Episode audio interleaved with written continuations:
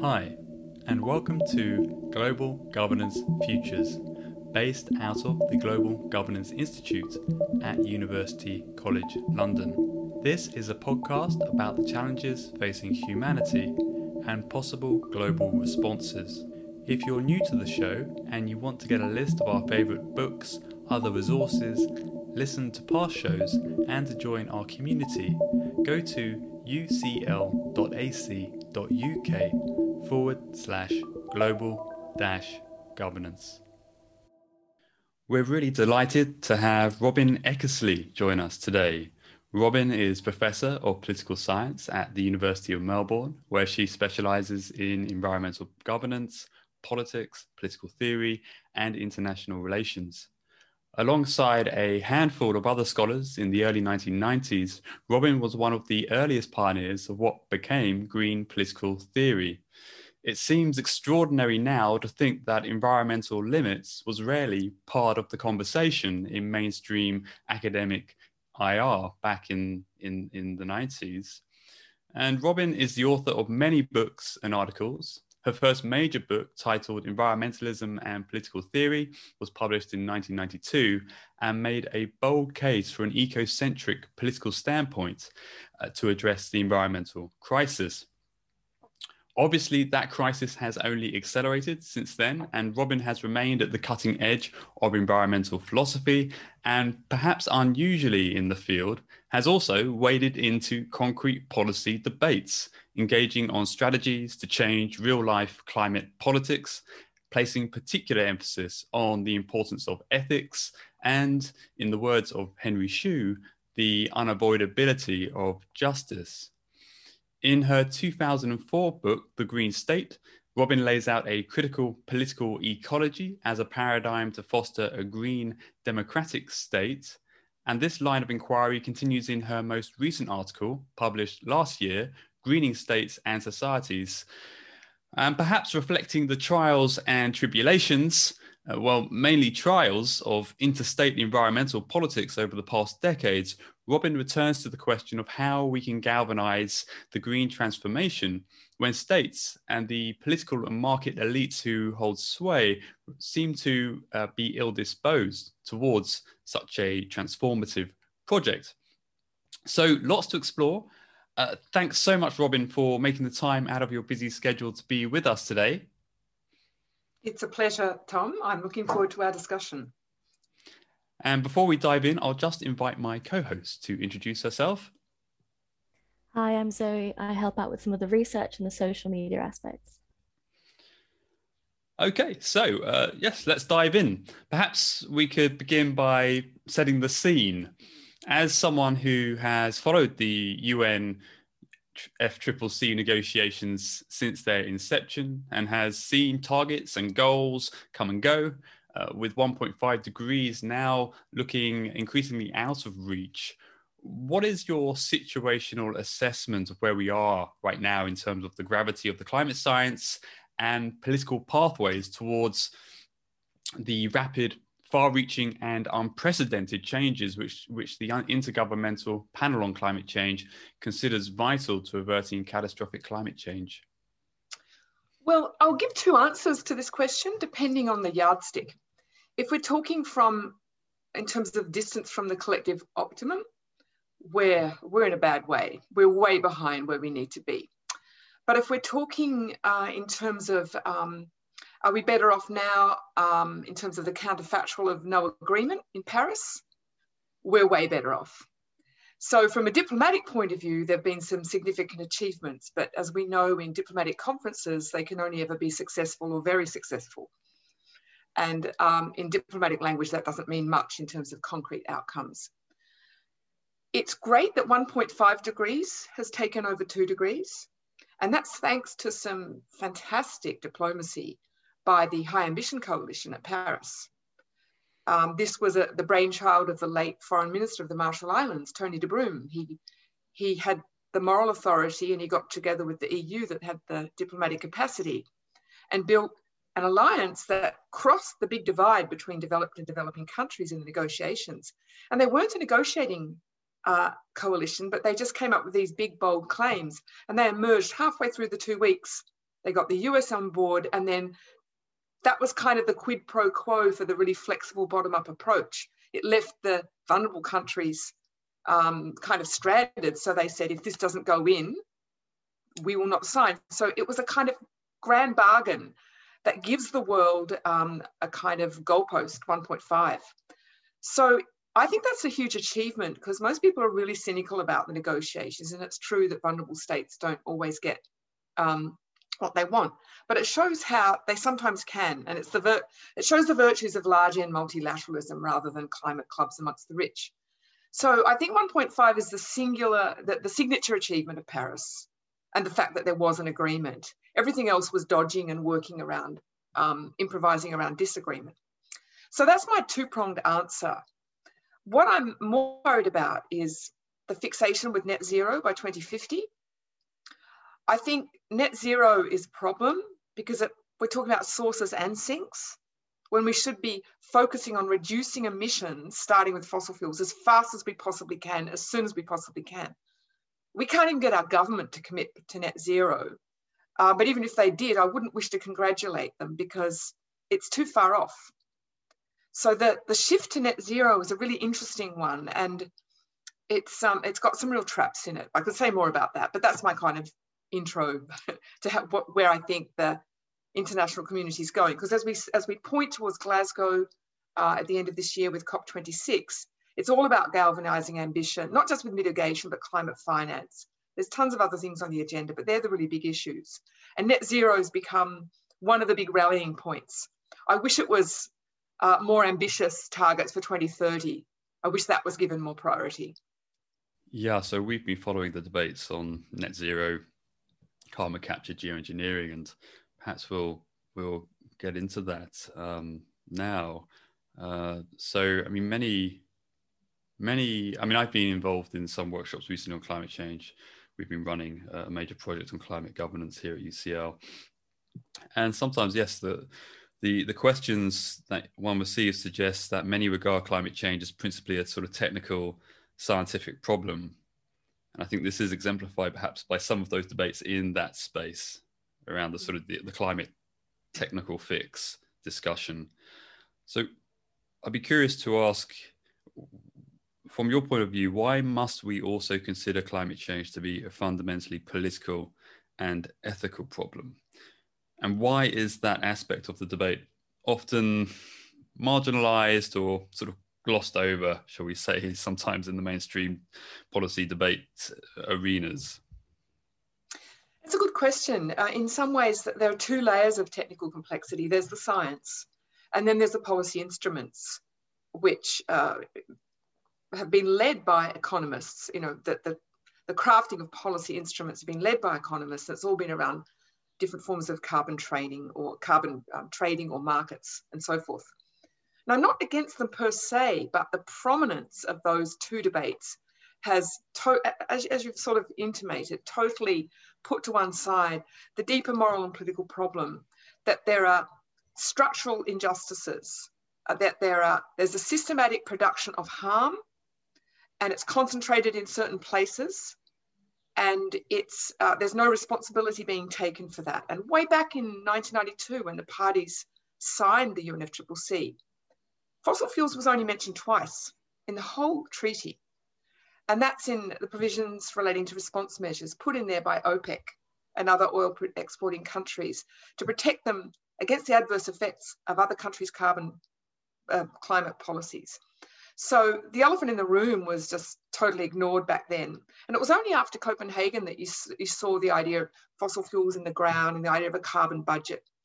But it's a, a fundamental question of justice, as you say, as Henry Shue says, the indispensability of justice, there is systematic forms of harm being perpetrated by organisations that don't have a soul to damn or a body to burn because they're legal fictions that are that they're getting away with it, that, that they're in denial and, and they're perpetuating. This is a this is hugely problematic, hugely problematic. I mean, just think of the thought experiment. If the harms that were generated by the directors of those corporations if we could somehow concentrate them, quarantine them, and beam them back directly on them and their families in their life today, they wouldn't do it. But they're willfully doing this through time and space and, and hiding behind the complexity and, and the social distancing that goes with that. So I think that um, that is the key issue. And I think publics in climate change narratives, it's better to focus on the problem. What happens if we don't act? Where does the responsibility lie? And what we need to do uh, is secondary to agreeing the problem and agreeing it, is a problem and that we can identify what the biggest sources of this problem are. And save the question of policy instruments as a secondary debate. In Australia, we've had a toxic debate now for over a decade uh, and close to two, for many, one and a half decades. And the whole debate was carbon tax or not. There were no goals, no debates about our actual targets. Um, there was a huge backlash by our heavily entrenched fossil fuel industry. It was, it was an exercise in um, rent seeking and agency capture 101. And yet, um, the big moral problems just disappeared from the public airways because we have a Murdoch dominated press. So it's it's a corruption problem as much as anything.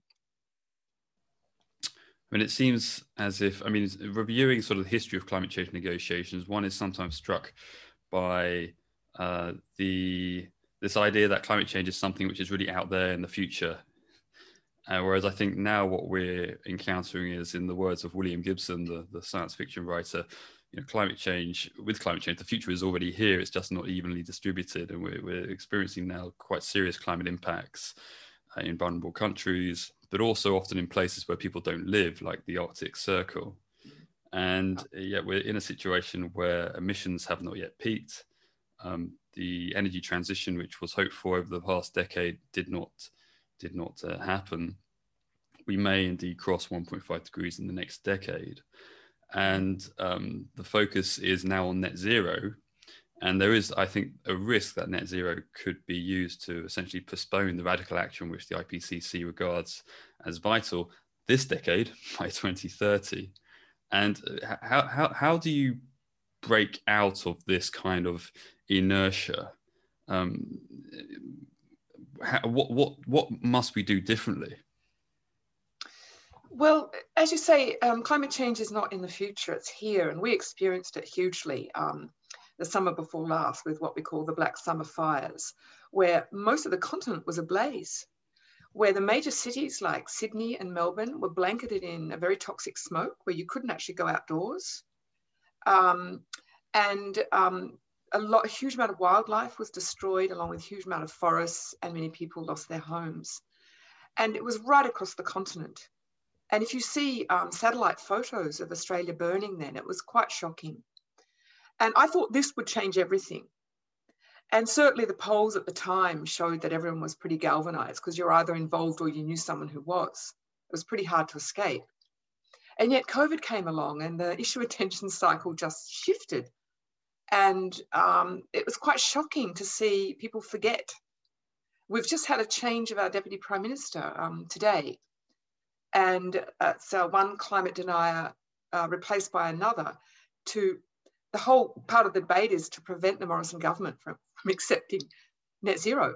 They're the coalition partners. I'm thinking, how can this happen? I'm involved in a book which we're doing on the fires, and it's called The Fires Next Time. So we're raking over the coals literally to see what happened, both from the learnings from disaster management through to adaptation and mitigation policy. And it's been really sobering experience and quite depressing, uh, but also very heartwarming at the community level, very depressing at the national level.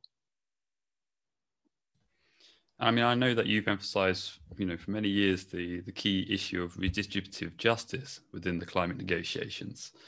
And we've again experienced at the recent G7 meeting the reluctance of major countries to actually um, cough up the, mm. the, the, the, serious amounts of money, but not, not trillions of dollars, but serious amounts of money that, uh, that many regard as, as vital to accelerating the green transition in the, uh, the global south. I know, you know, you've, you've written and spoken before on how really countries like China, like India, uh, they do have legitimate aspirations for a, a, better life, and and there needs to be some reckoning with the historical legacy of the major emitters since obviously the, the industrial revolution. Um, So how do we how what how do we square that circle? I mean, how how why has it been so problematic um, to actually deal with the redistributive justice question? Why is there this such a strong reluctance to to actually engage with historical legacy? This kind of amnesia when people walk into these negotiating um, settings. Yeah, that's one of the um, accepting historical responsibility has been the hardest thing for um, OECD countries to accept. And um, it's certainly been a big argument of um, China and India. And in the Paris negotiations, they strangely, though, formed part of a group called the Like Minded Group of Developing Countries. And um, unfortunately, they they played a blocking role in, and there was a, actually a lot of bad faith there. I mean, my heart goes out more to the alliance of small island states and many African countries and very poor countries. But India and China have a huge middle class. The Chinese middle class is bigger than all of America's consumers. And there's a Germany living in India consuming at the same level. So they've always hid behind their poor.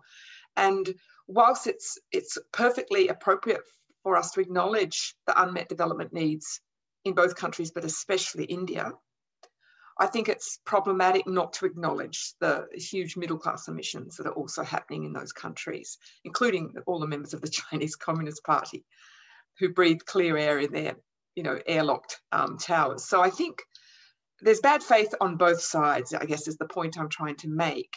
And the goalposts do keep shifting. I think the norms and the principles hold, but China's historical responsibility is now climbing up there, and its per capita emissions are equal to that of the EU on average. So those debates that really had a pointy moral force in the 90s and early 2000s have really changed. And so that was the US's argument. You know, Todd Stern, the chief envoy, he was pushing that the rigid understanding of differentiated responsibility. But on the other hand, they wouldn't fully acknowledge how they, you know, developed on the back of fossil fuels and, you know, they can't kick the ladder down. And that's an absolutely strong argument. But now China has to wear that one too. So uh, I think it's a complicated debate.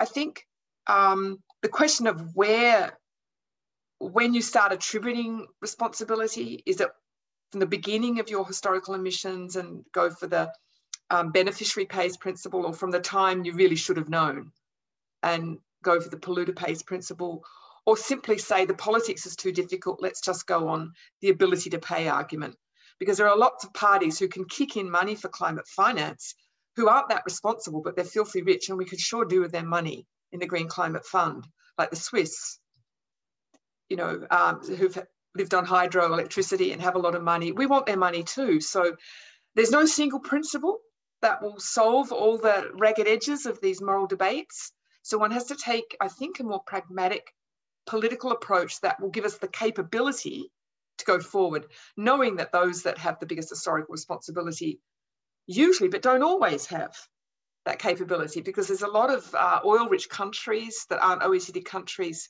that have a lot of unmet develop, development needs. That's because the money's uh, sequestered by an elite.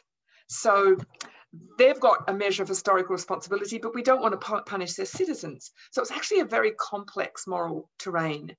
And there's a point at which you uh, you have a, need a more forward-looking approach. You can't not look backward, but if you actually want to fix the problem and build the capability to uh, build the capacity of developing countries so we do not kick the ladder down, that has to be the golden rule, do not kick the ladder down, then a forward-looking approach, I think maybe more, um, get more traction. And that's why the Green Climate Fund is so important. But I think also partnerships, you know, um, cities adopting cities, countries working with neighbours, um, all sorts of partnerships, particularly around energy, which is crucial. The other thing is that China, um, China is the biggest um, financier of overseas fossil fuel development projects under its Belt and Road uh, project. So, you know, it's uh, it's got coal on its hands, as it were, the equivalent of blood. And I think there's a, and they're still building new coal stations. They've closed down the dirty ones, but they're building new supercritical ones because they have a problem with the provinces and un, un, unemployment, just like we do in Australia. So why not get together and say, we've got a, a joint problem here. We need to provide workers in the provinces and regions and dependent communities with a future. How can we collectively solve this problem? That seems to me a productive way to think about it rather than blaming these provinces by drawing on their main their traditional forms of employment as you say, it does seem to be a, it's a very complex moral problem to wade into, but also a crucial one. And I really appreciate you pulling it pulling it apart there. Uh, it's helpful. I mean, I, I guess um, one strong argument as to why we need to address the question of redistributive justice and fairness is that you know, many argue that climate change will increasingly undermine the capacity of states, including those states in that, are, that are powerful, that have large GDPs, to govern and even to survive and there is the risk that we're going to move towards sort of escalating conflict pathways exacerbated by the by climate impacts. So these countries all countries shall we say do seem to have a good reason to take climate change seriously. And of course many are but i wonder whether the direction of travel is is positive. Uh, and you've done a lot of work on sort of the, the green democratic state, the potential for an eco state. I mean, here in the UK, we've seen the, the UK government recently unveil uh, a 16.5 billion surge in defense spending, and global military spending tops $2 hmm. a year. Uh, I was also surprised to find that apparently the Kyoto Protocol exempted governments from having to report their military emissions. And I was just wondering, you know, do you think it's time that we really started talking about military spending when discussing climate justice? Yep, I think we can talk about a carbon boot print, which is what the military, let's call that the military boot print. And the US, with the only the only country with global military reach and bases in every continent, has the biggest boot print, carbon boot print in the world. I guess uh, let me wind the discussion back a little bit. What, what astounds me about the, the world of international relations, which is one of the worlds I work in, is how you ask anyone at any conference what's the biggest risks, and they all say climate change, but it's not making one dent of a difference to international relations theory and how we think the national, how we think of sovereignty. And that's percolating through. I mean, militaries grew up around the idea of territorial defense um, defending um, territorial, sovereign territorial space. But we're going to see the boundaries of states change. We're going to see some states sink, and we're going to see a lot of states shrink from problems that militaries can't deal with. And so the parameters on which our strategic decisions are made internationally are no longer, the, the past is no longer a safe guide to how we should think strategically in the future. If ever a zero sum approach was daft, it's now. It's absolutely now. Um, I mean, there's really interesting legal questions like if you have a, sink, a sunken state in the Pacific Islands and you could erect something, get some Norwegian Norwegian oil platform technology and built something there because you still have access to your um, uh, territorial sea and exclusive economic zone, at least your exclusive economic zone, if you've still got some structure there that you build above water and do at various places. So there's a, we have to rewrite the international law of the sea, for example, how you draw boundaries around states. But that's just one little interesting, but not as important question as, as the role of the military in a climate change world. Uh, once upon a time when you know people like John Barnett were writing critically about the, the conflict climate nexus, I totally agreed with his argument back then, but not anymore. Not anymore. There is a point where things can get so desperate where you can expect you can't expect our better selves to come to the fore. When you've got scarcity of food, for example, and this ties back to a point of 1.5 degrees and net zero. And this might seem an odd segue right now, but the modelling in the IPCC's um, 1.5 degree report assumed a huge amount of negative emissions from BECCS in the second half of this century, using an obscene amount of land.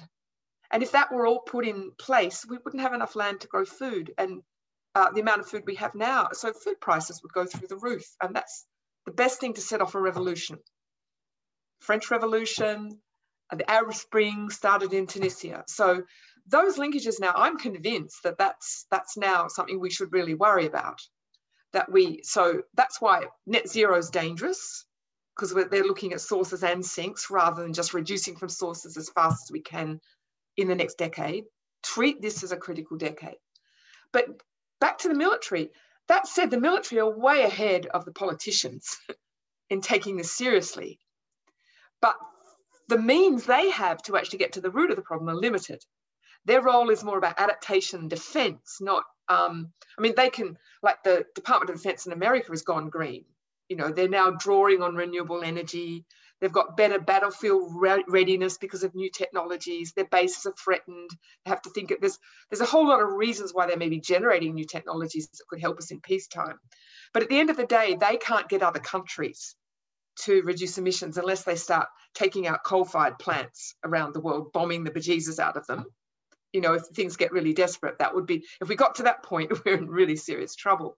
So clearly we have to go back to, to multilateral diplomacy and non-state action trying to work together in unison to beat this problem before we get to those points. We, adaptation is unavoidable, but I hope it's adaptation in terms of how we produce and consume and move rather than um, adaptation in warfare or adaptation in disaster risk management at that extreme end for sudden onset events. So there's a huge amount to think about on that particular canvas. Um, but I think the, the broader climate change is going to affect everything. It's going to affect the new industries that develop, the old industries that go, the forms of employment and work, our health, just you name it, climate change is going to affect it. And yet, the planners of today, I mean, think of state budgets. No one's factoring into budget forecasts the cost of climate change damage. It's going to compete with social welfare expenditure. It's going to compete with all sorts of things.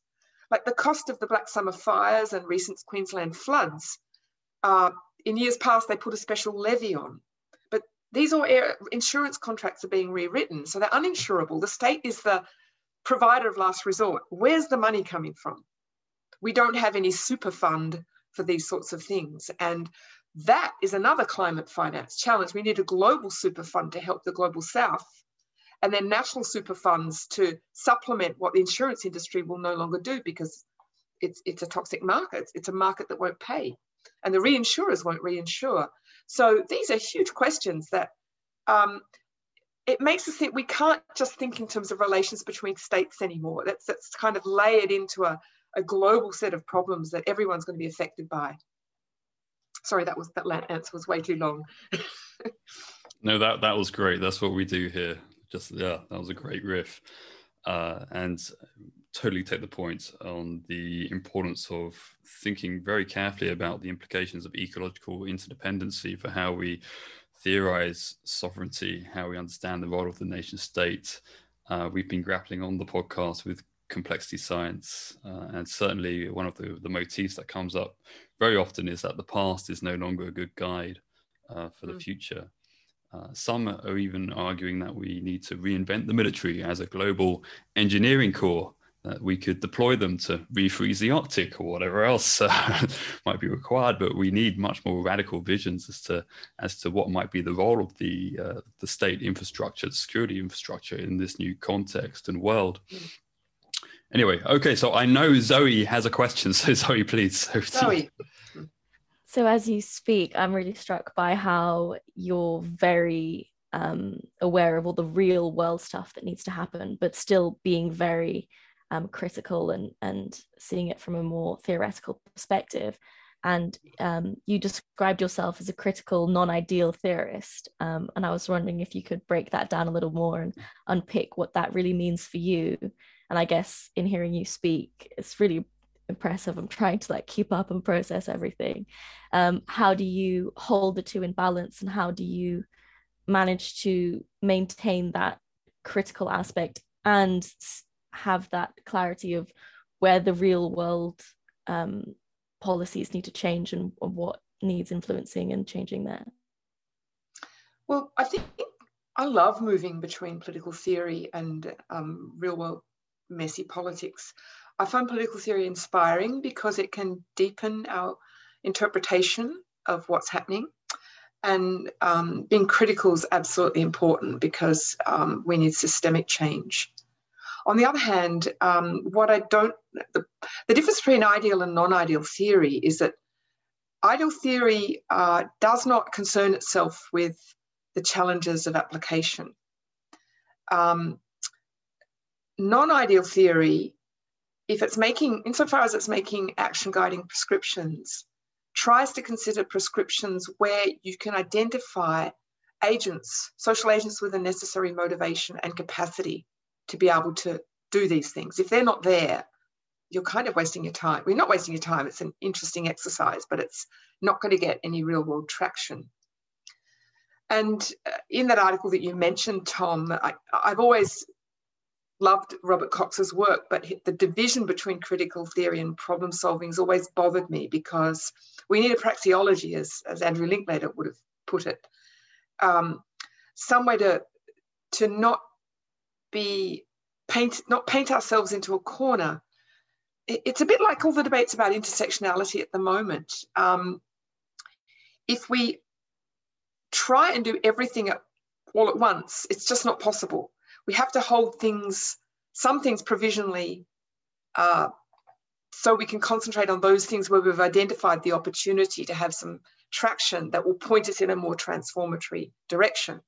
So if critical theorists don't do problem solving because that's kind of like um, beneath them because you're going to be somehow supporting the status quo, then critical problem solving is finding the next best um, next best strategy or policy with the most transformative potential in the hope that you then work on those other things. Like if you think of the terrible statistics about Indigenous folk in Australia, um, incarceration, health, education, what have you, the more you look at it, it's a problem that is overdetermined. There's so many things bearing on that. You can say, obviously, the colonial legacy, but with that come a whole lot of things. So, where do you start? You can't do all these things at once. Is it best to start with early childhood education? Is it best to start with the health? Is it best to start with employment for, for parents? And which would maybe start with two that can then start conspiring in a positive way to help address the others. Because doing them all at once, fully and well, is politically impossible with scarce resources. So finding that entry point in so you can start to deal with those layers of structural injustice is the kind of immediate challenge, but that requires a conjunctural analysis where you identify those sites. And as I said, it's done best as a collective brain, not an individual brain. Um, like-minded folk who want transformation can think this together, but then start building coalitions with maybe not quite so like-minded, but not on the opposite side of the spectrum, where it can become, and that's where the pragmatism has to come in, because there's a point where politics has to get kind of simple. Um, things are always complex, but they have to be made simple. They have to be communicated. And there's a point at which you have to build alliances where you check some of your values at the door before you fully enter because you won't be able to get on. But you need to build that because that's the only way you get change. That's how change happens. Uh, showing solidarity with others, but then building a movement to make those changes. So I've always got one eye on that. Otherwise, I kind of think, what's the point? In the end, what is to be done? That is the question we have to ask ourselves. Yeah, and sort of following on from that a little bit and going a bit further into it, have you ever had a moment in particular where you felt that you had to change your critical theory point of view when faced with the real world application challenges, or has it been more of a gradual um, adapting and I guess mixing and matching is perhaps the wrong term, but sort of going back and forth in a way? Well, that's a really good question. Um, I think the one place where I was probably challenged was to try and get over my deep aversion to nationalism. Um, and that is to recognize the virtues of tight bonds for a healthier democracy and also because of its enabling power. But I, I grappled with that by trying to develop a cosmopolitan nationalism, which sounds oxymoronic, uh, ox, like an oxymoron. But I say this because there's some interesting books out at the moment. Um, one by Anatoly Lieven, who tries to make the case that the only way we can get citizens to make sacrifices, because we need to make sacrifices, is to draw on nationalism and to build bonds and almost build a kind of welfare state with strong bonds. I have some problems with his argument, but whereas a decade ago I would have scoffed at that, I'm sort of thinking You know, you can, we've seen the power of populism. We know not all populism is bad. And we know that um, there's a lot of folk that feel left behind and then you get this antagonism about against elites who may be thinking of good like fabian public policy but they hate their guts and anything that comes out of their mouth they will not listen to not because of what they're saying but because of who they are. And try to think about as someone who grew up on a cons- in a conservative rural community um, i can talk to farmers who are skeptical about climate, climate change but, but understand that the climate's changing nonetheless. And it's really important to to to mix with other people and not stay in the citadel of the university or not stay within your suburb with the good cafe coffee or whatever. You it's good to kind of mix around and mix it up and hopefully have your kids mix it up a little bit because i think that's this these divisions are really really unhelpful generally but they're particularly toxic for trying to get collective action on climate change so that's probably the the area where I've, I've had to kind of initially hold my nose a little bit, but then think about um, it's not good, bad ethnic nationalism, good civic nationalism, which I used to think was the binary, but there's actually problems on both sides of each fences. And to try, just walk into the minefield knowing that amongst the mines there's also some really solid ground to stand where good stuff can happen and just be a little bit more open-minded. So that's probably where I've been challenged the most. Yeah, I mean, I think that's a very live debate right now. The question of how do we actually perhaps rise above the the polarized culture wars, of course, work by people like Jonathan Haidt and others that are trying to sort of dig down underneath these kinds of quite the sort of reductionist binaries of left and right, and and to try and get some understanding of what healthy tribalism might actually might actually look like. Um, in terms of of sort of critical theory, and particularly say putting that in a historical context. I'd like to invite you, Robin, to cast your mind back. Uh, one of the things we've been enjoying doing on this podcast is excavating debates from earlier times, and we were lucky enough to have the political scientist uh, William Ophuls, uh, Patrick Ophuls. Uh, William Ophuls is his pen name on, on the podcast, who's obviously been present in these debates for decades now, since the early 1970s. And he he argues that political struggle must now urgently focus on making ecology the master science and Gaia the key metaphor of our age. And obviously, this is kind of a, a provocation. But as someone who was really at the forefront of green political theory in the 90s, I was curious to ask you know, what was the state of the field back then? Particularly i mean how did you navigate sort of between political theory and theories around deep ecology? What did you take from what i understand were very sort of vigorous quite contested deep ecology debates in the late 1980s yeah. as you developed your own theories wow well um William Ophuls, I mean, there were a very few, a small number of books that I can put in a cardboard box on this topic. And most of them were from scientists. So it was nice to find a political scientist writing in the space. And I'd read his little essay called, Le- had I forget the main title, it was Leviathan or Oblivion. And now we've got um, a book on climate Leviathan that's come out in 2018. So he was prescient, I guess. But he he kind of took a almost uh, Plato approach where you needed like the technical the expert at the helm. And I found that troubling because of my attachment to democracy, although I understood and sympathized with what he was wishing to do. Um, it's funny because I often, in my early teaching, I often draw the contrast between ecological science and medical science.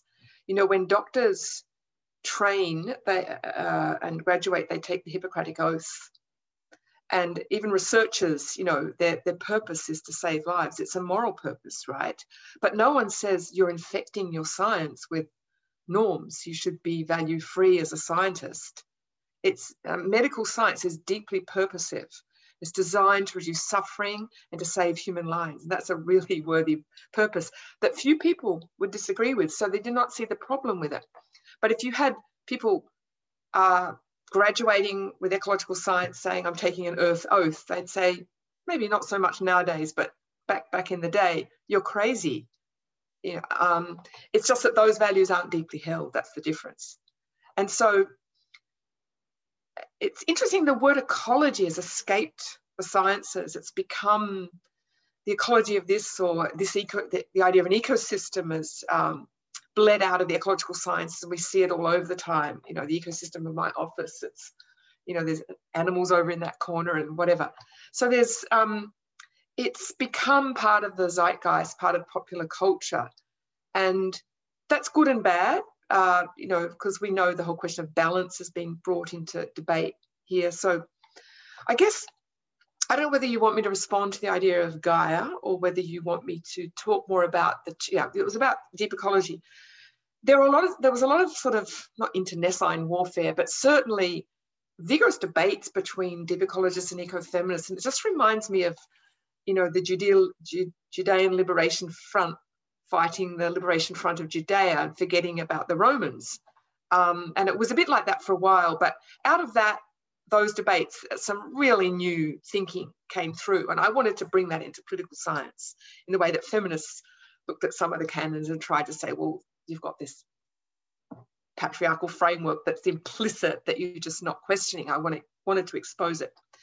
But it was hard work, and I actually was um, rebuffed a lot and um, almost to the point of humiliation sometimes in presenting as a young PhD student and so I had to really hone my arguments about what was problematic about anthropocentrism. And there was a yes, there was a sense in which we can never be but human centered because we perceive the world through a human sensory apparatus. But we can, um, just like men don't have to be sexist, they can acknowledge there's something different about being a woman, but we're all human um, we could extend that kind of thinking to the non-human world. And I developed a whole lot of systematic arguments to try and point out why this was a problem. It's something we hadn't thought out thought enough about. It wasn't that people were evil. This was just something that was saturated in our Western culture. So what I've found today, jumping forward, is that in the academy now, this is with the rise of posthumanism and new materialism and philosophy and ecological humanities, everyone just agrees with it. No one actually makes the case anymore. It's enough to say that's anthropocentric, and everyone goes, oh, yeah, that's bad. Whereas back then, I was just, had rotten tomatoes thrown at me. And at one level, I'm really pleased that we've got to that point, but it's not happening beyond the academies. It's like in the in the humanities and social sciences, that's everyone's sort of percolated there. And I'm not saying I'm responsible because I stood on the shoulders of others and there are many more people working in this area. But those of us who were working back then, particularly bringing into politics, that was hard work. Not anymore. Um, so I think that's a good thing. But how one deals with that politically is, is tricky. At the moment, um, if you think of the rise of um, you know, the school strikes, Fridays for Future, and, and Extinction Rebellion, um, Extinction Rebellion is, is that's a big global movement now concerned about extinction. So this is a, a biocentric, if not ecocentric, uh, social movement. But it's also saying we need to solve the climate problem if we're going to stop extinction, and this is an emergency. So I, my big project that I'm starting up now is on the climate emergency frame and the movement itself and its relationship to democracy. So that's my next big project. So I think that it's having an impact uh, in society, uh, socially, it's just not something that you'd ever hear a politician say, unless it's um, a Green Party person. Um, and then they'll be um, they'll probably be accused of being misanthropic, and that that can be expected, and we'll see it all the time. You know, jobs versus trees and so forth. So I actually think it has moved beyond the academy now. It certainly it was always there in the environment movement you know, many movements set up to, like the Australian Conservation Foundation, set up to protect Australia's flora and fauna right? Or um, Forest and Bird, the New Zealand, the main organisation, and there's lots of more around the world, um, all of which have absorbed the critique of wilderness on all those problems, and that's why biodiversity is used, not wilderness anymore. So there's been a whole series of changes. Uh, it's just not percolating through to government, uh, you know. Then you have that's another whole story as to why that's the case. So it was hard work, um, but it's um, and it still is hard work uh, in terms of public policy for sure. But how to protect biodiversity is, is a really puzzling and challenging problem now in the Anthropocene because uh, there's no past we can go back to. There's no golden age that's the ideal distribution and abundance of species anymore. So in many ways, we've had the rug pulled out from under us.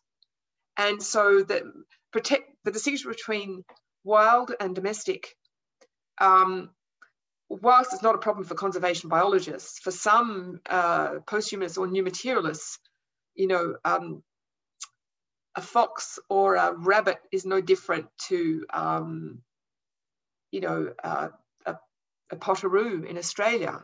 Whereas we know there's fox and rabbits everywhere, but they're unique here and they're threat, you know, they could become threatened. So there are some really interesting um, still moral issues that we have to work out. Well, why that? Why is that a problem that we should? We have to do a triage here, right? And that's why I don't accept the um, extension of a liberal moral ontology um, onto the non-domesticated, non-human world.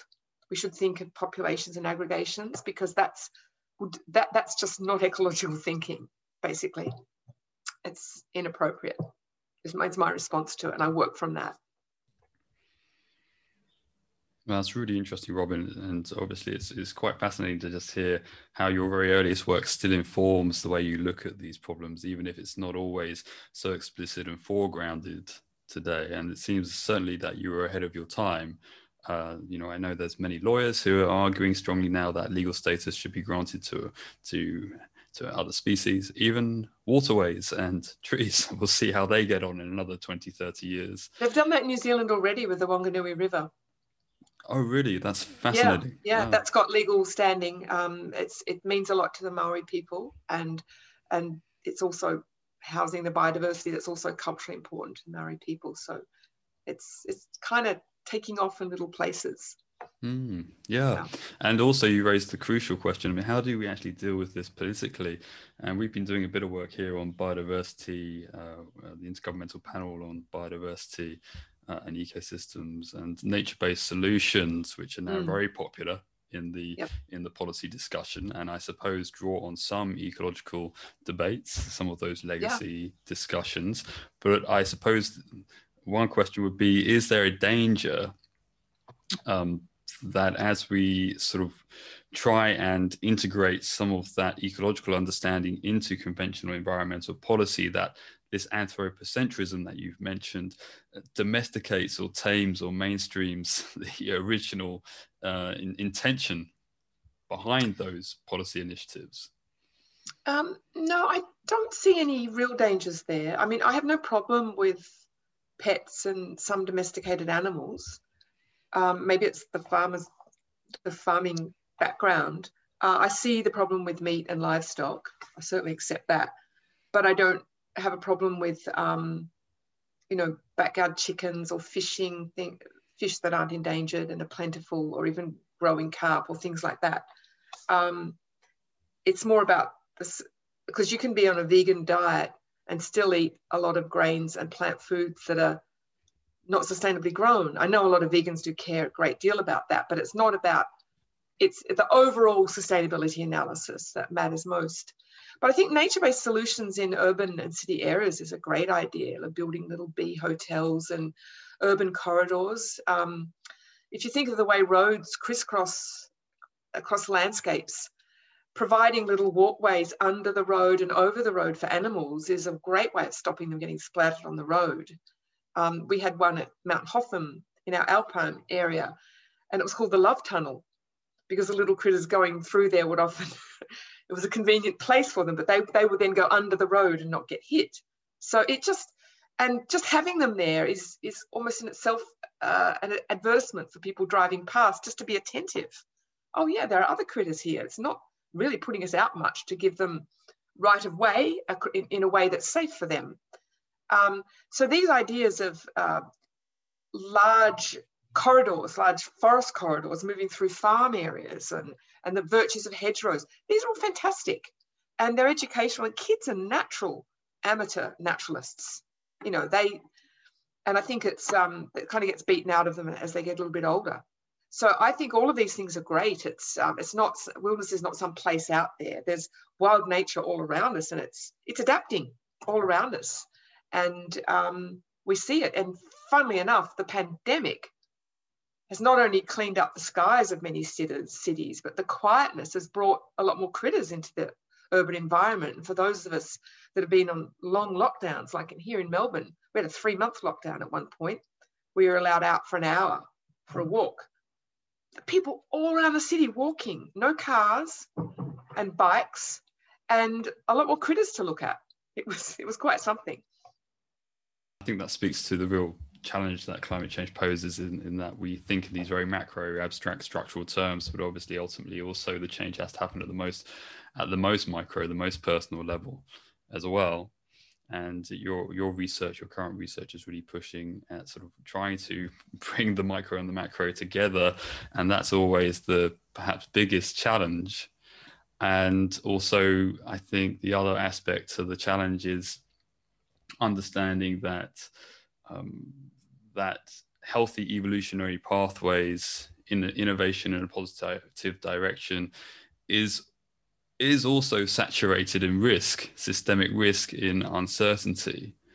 Uh, and so we have to, there has to be a certain tolerance of risk to, to, to make the leap. Although, as you suggest, perhaps we can think in more conjunctural, incremental steps. But nevertheless, there has to be a certain uh, tolerance that uh, that things may not turn out exactly as one expected. Oh yeah. And, yeah. and in in that sort of mindset and thinking a little bit of sort of yes the, the William Ophuls leviathan or, or, or, oblivion as a kind of a, a default dystopian outcome how how would you suggest we grapple with the implications of scarcity in politics seriously while keeping open the possibility of alternative healthier futures well insofar as we encounter scarcity and insofar as we have growing inequality, it's going to get really ugly. So that's why we need to address the scourge of inequality. Um, and this is where the welfare state remains the best model we have. Uh, and this is the reason I remain a, a you know a, a revisionist in trying to rescue the state rather than turn my back on it because it's the only institution with the power of law and taxation that can actually redistribute.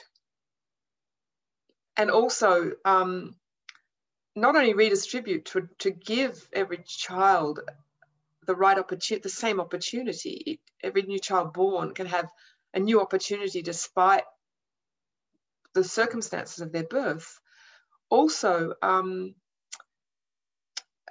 also be able to deal with the just transition. So we think of just transition as, you know, dealing with affected coal communities, but there's transition challenges right across the board. And anticipating that, planning that, getting community involvement is essential for the legitimacy of those transitions. Because they backfire, what you need is to have a few good model transition projects where you show you show it working and then you see how we can start scaling this up in other industry areas. Um, because there's nothing like success and practical demonstration politically.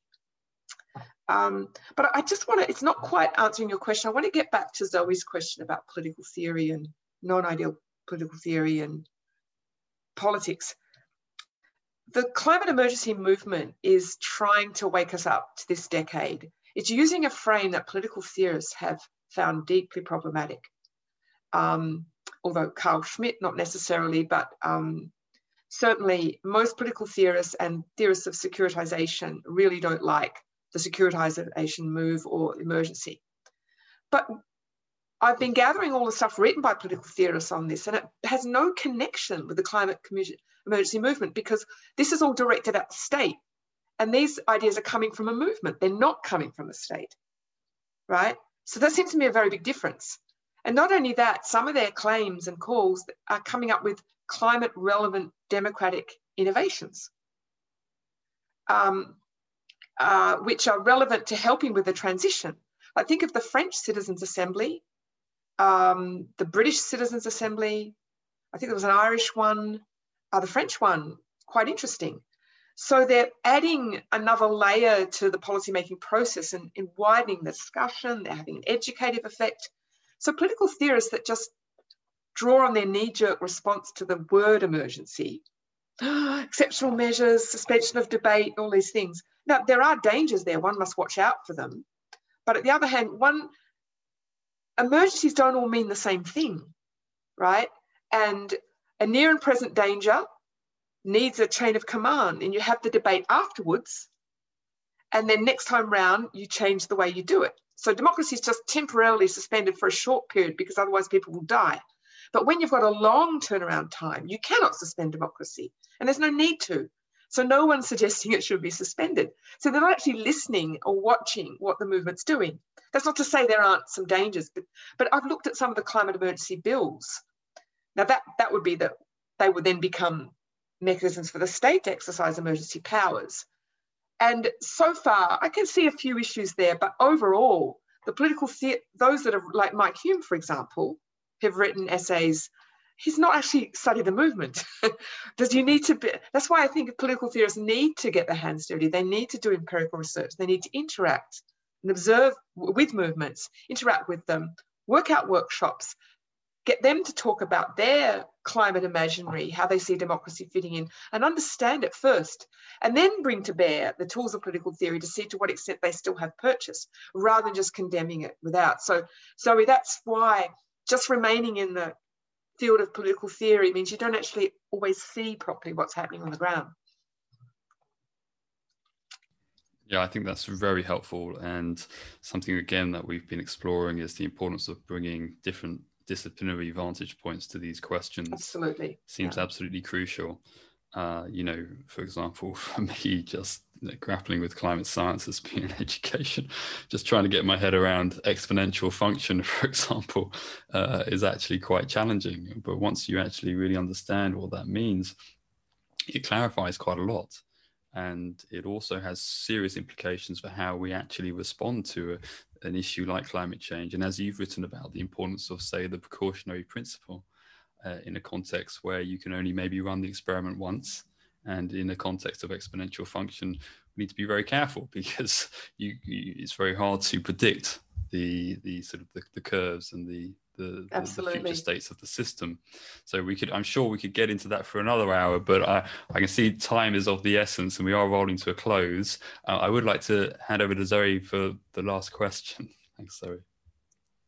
So my final question, I guess, would be um, as we move further into the 2020s, um, how do you think young people can be best equipped to face the risks and the uncertainties that are definitely that are certainly coming our way um, without necessarily being overwhelmed or overtaken? And on a more, slightly more positive note what gives you hope about uh, what potential futures could look like um, despite all the uncertainty and i guess wow, challenges coming our way i would say to young people um, whatever job career you choose make it your business to to uh, to be a positive deviant, as Sara Parkin might put it, or to to actually insist that climate change be brought into play. That, you know, organize in that whatever it is, and, and pretty much most most walks of life, you can start thinking about that, and um, that way you're part of the solution, part of the problem. You know, you can't go into a system where you know you're a cog in a wheel of a system that's actually perpetuating the very thing that you're deeply worried about. It's just too much cognitive dissonance there. So there's a lot of people that practice what um, Kari Norgaard called knowing but not knowing. They read the newspapers, they understand this is a serious problem, but their daily lives are such, it's as if they do not know. We have to know and not and not not know. We have to use what we do in the daily life to to try and put our shoulder to the wall to make a difference. And sometimes that may be small but at least you can know you're doing what you can with your competences with your particular training with your station in life and where you live. You're doing something that is making a difference it's more part of the solution than the problem it can't be entirely because we're ensnared in a world with so many things which we can't quite escape. So ensnared is the word. So it's not your fault. But if you recognize that and are trying to become more of the solution than the problem, then it's definitely going to make a difference. And as for hope, well, there's a difference between optimism and hope. And I'm not entirely optimistic, but I'm certainly hopeful because hope is the basis for change. If you stop hoping for a future, you'll stop acting for it, and then it won't be the future you want. And even if you do everything you can, you can remain hopeful, and it's not quite the future you wanted. At least you you say, well, I'm not responsible for that. I did everything I could to stop that happening. So there's a sense in which hope is um, it is a kind of leap that you make with your mind. I'm just going to leap into this, a kind of leap of faith, as it were, and just say, the odds are against us, but I'm going to work to change those odds. And the more people that do that, hey presto, that's how politics works. And the beauty of politics is that it's, I mean, we're confounded by the fact that it's unpredictable, but we're also delighted by the fact that it's unpredictable. And political scientists are terrible at predicting. They didn't predict the end of the Cold War. They didn't predict the Arab Spring. They didn't predict hashtag Me Too. These things, they just they come and they rise in this critical mass. We don't quite know what what it is that gets us to that critical mass all those that didn't know now know and knew it all along, fine. So you just things just happen. They can happen really fast, faster than you might even be able to imagine. So hang on to that hope. Good note on which to end. kind of an extraordinary moment, really. Uh, I think that's an excellent takeaway. Make it your business to be a, a positive deviant. Scientific podcast. I'll try and remember I that attribute myself. that to Sara Parkin, a good dear friend of mine who wrote a book by that name. Oh, fantastic. Okay, Yeah. great. Yeah. I'll give her a plug there.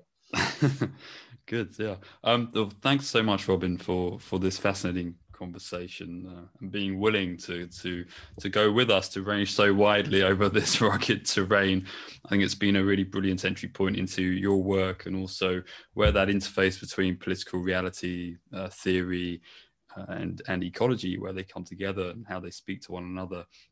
So thanks, thank you, and uh, we look forward to to what comes next in your work on climate movements. That sounds really exciting, and um, wish you the very best in in uh, in pushing that forward.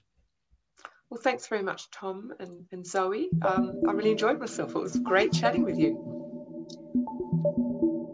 Thanks for tuning into Global Governance Futures. To get access to all of our content and to stay up to date with future Zoom calls, workshops, and events, and more, check us out at ucl.ac.uk forward slash global dash governance.